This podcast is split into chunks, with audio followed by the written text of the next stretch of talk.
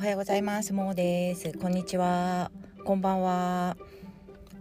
えっ、ー、と今日なんかちょっとえっ、ー、とおばちゃんの本当に大きなお世話トークになるんですけどえっ、ー、と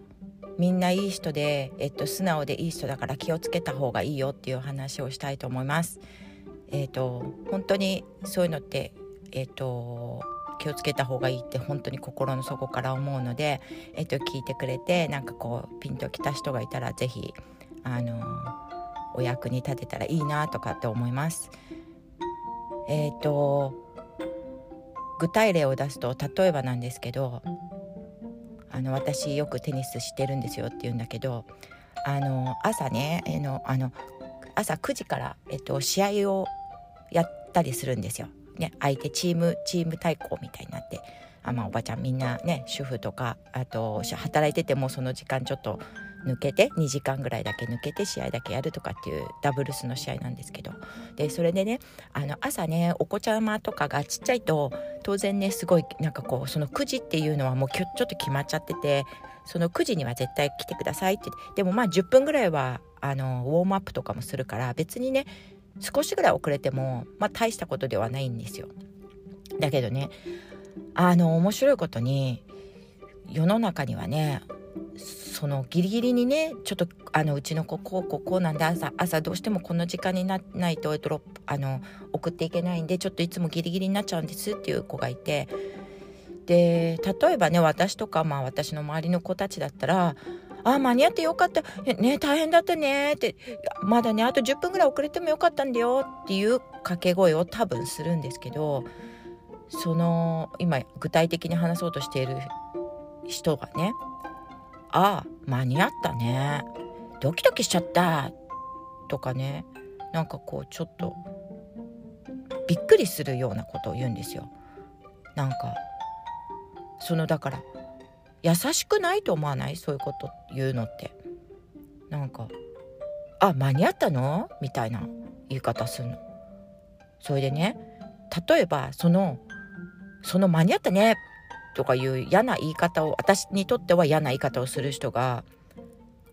チームにね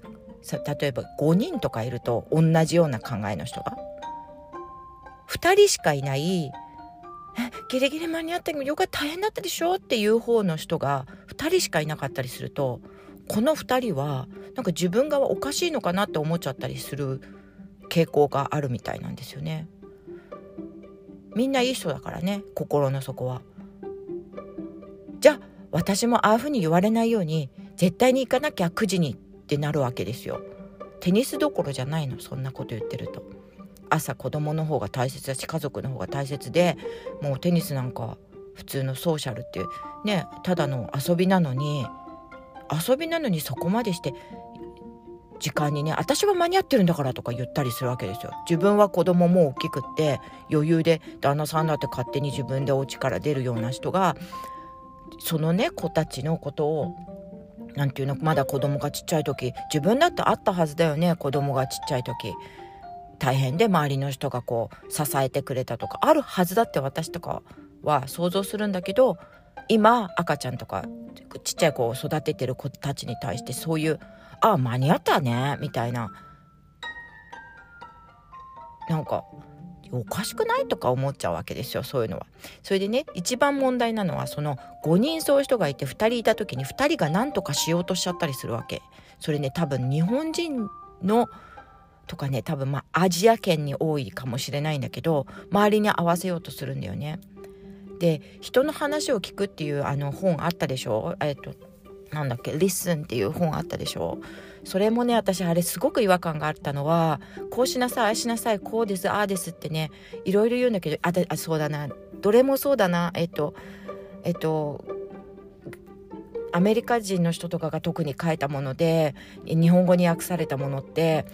なんかね日本人の人がねうんうんうんうんってねなんか真に受けて全部聞かない方がいいと思うようなこととかも書かれてるような気がしてならないのよね。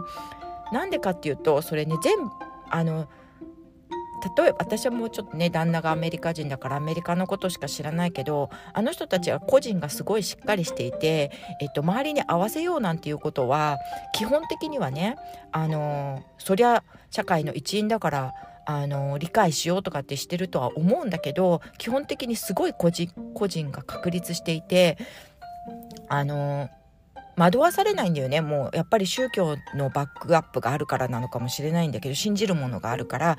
この人が言っててこの人が言っててもってそれをすぐに真に受けたりとかはしないっていうことがあるんだよね。ででも日本人ってまあこれ全員じゃないと思うんだけど往々にしてみんなすごいあの自分が知らないこととかなんか自分の考えが違うよって言われるとあそうなんだとかって特に大勢の人が言ってる場合に、えっと、自分の意見がこう揺らいじゃうというかあやっぱりでもそれをサポートしてくれるあの人がいなかったりすると同じ意見共感が持ってもらってなかったりするとなんかこう揺らいじゃうっていうねそういうなんかこう人の良さみたいのがなんか裏目に出ちゃうみたいなことがあってであのー、そのちょっとさっきので毒を吐く感じの人たちね毒を吐いてるつもりじゃないかもしれない。さっきのあのテニスのその時間にギリギリに来てっていう人の話来てねあのその時の吐く言葉にたの違いっていうのはまあ私は私たちの方では毒を吐く系とまあチャランポラン系どっちでもいいよね系みたいなに分けるとするとその毒を吐いてるさっきのはもうもうめちゃくちゃ本当に毒だと思うんだけど毒じゃなくても自分の考えがしっかりしてる人たちっていうのはしっかりしてない人たちに対してやっぱりその毒じゃないかもしれないけどそういうのを吐くというえっとえっと私たち僕たち知ってる余計みたいなあのーオーラを出しちゃうっていうのはあると思ってそれにやっぱり巻き込まれてしまったりとか焦りを感じたりとかびっくりしたりとかそういううんなんか自分に自信がなくなったりとかそういう感情っていうのが必ずその自分の意見がこうぐらついちゃう系だなって思ってる人たちはあると思っていて。でこっちもねだからあの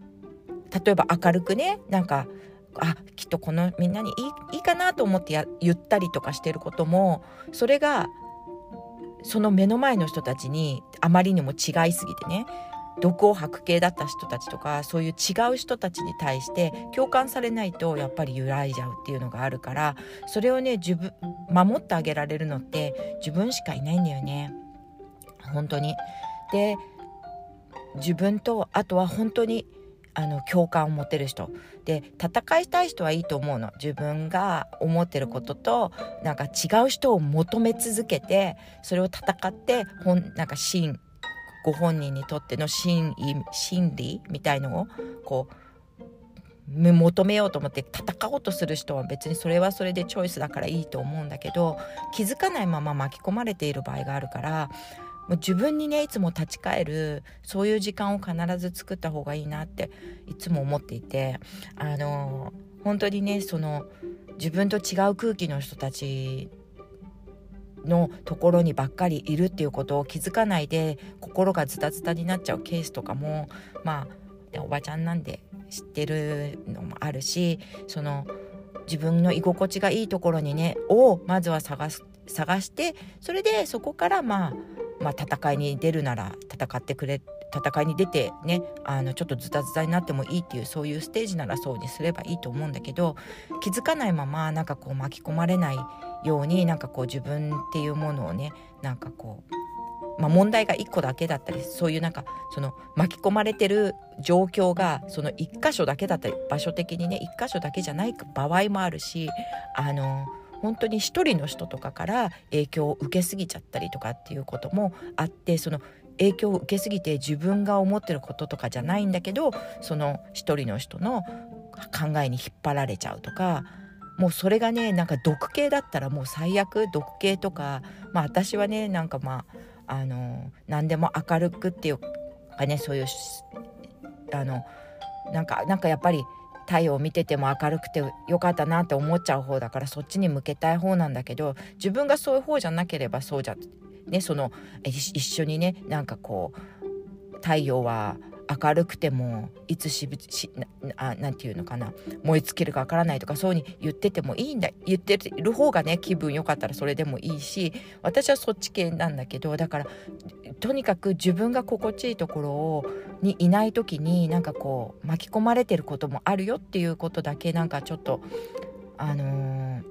ー、いいのそそういう巻き込まれたいステージだったらそれはそれでいいしと思うんだけど、まあ、ちょっと違う角度からなんかもしこれ聞いてくださってる方がいてなんかちょっとちょっとなんかあの、不安になっちゃってるなみたいな人がいたらちょっと自分に立ち戻ったりとかしたら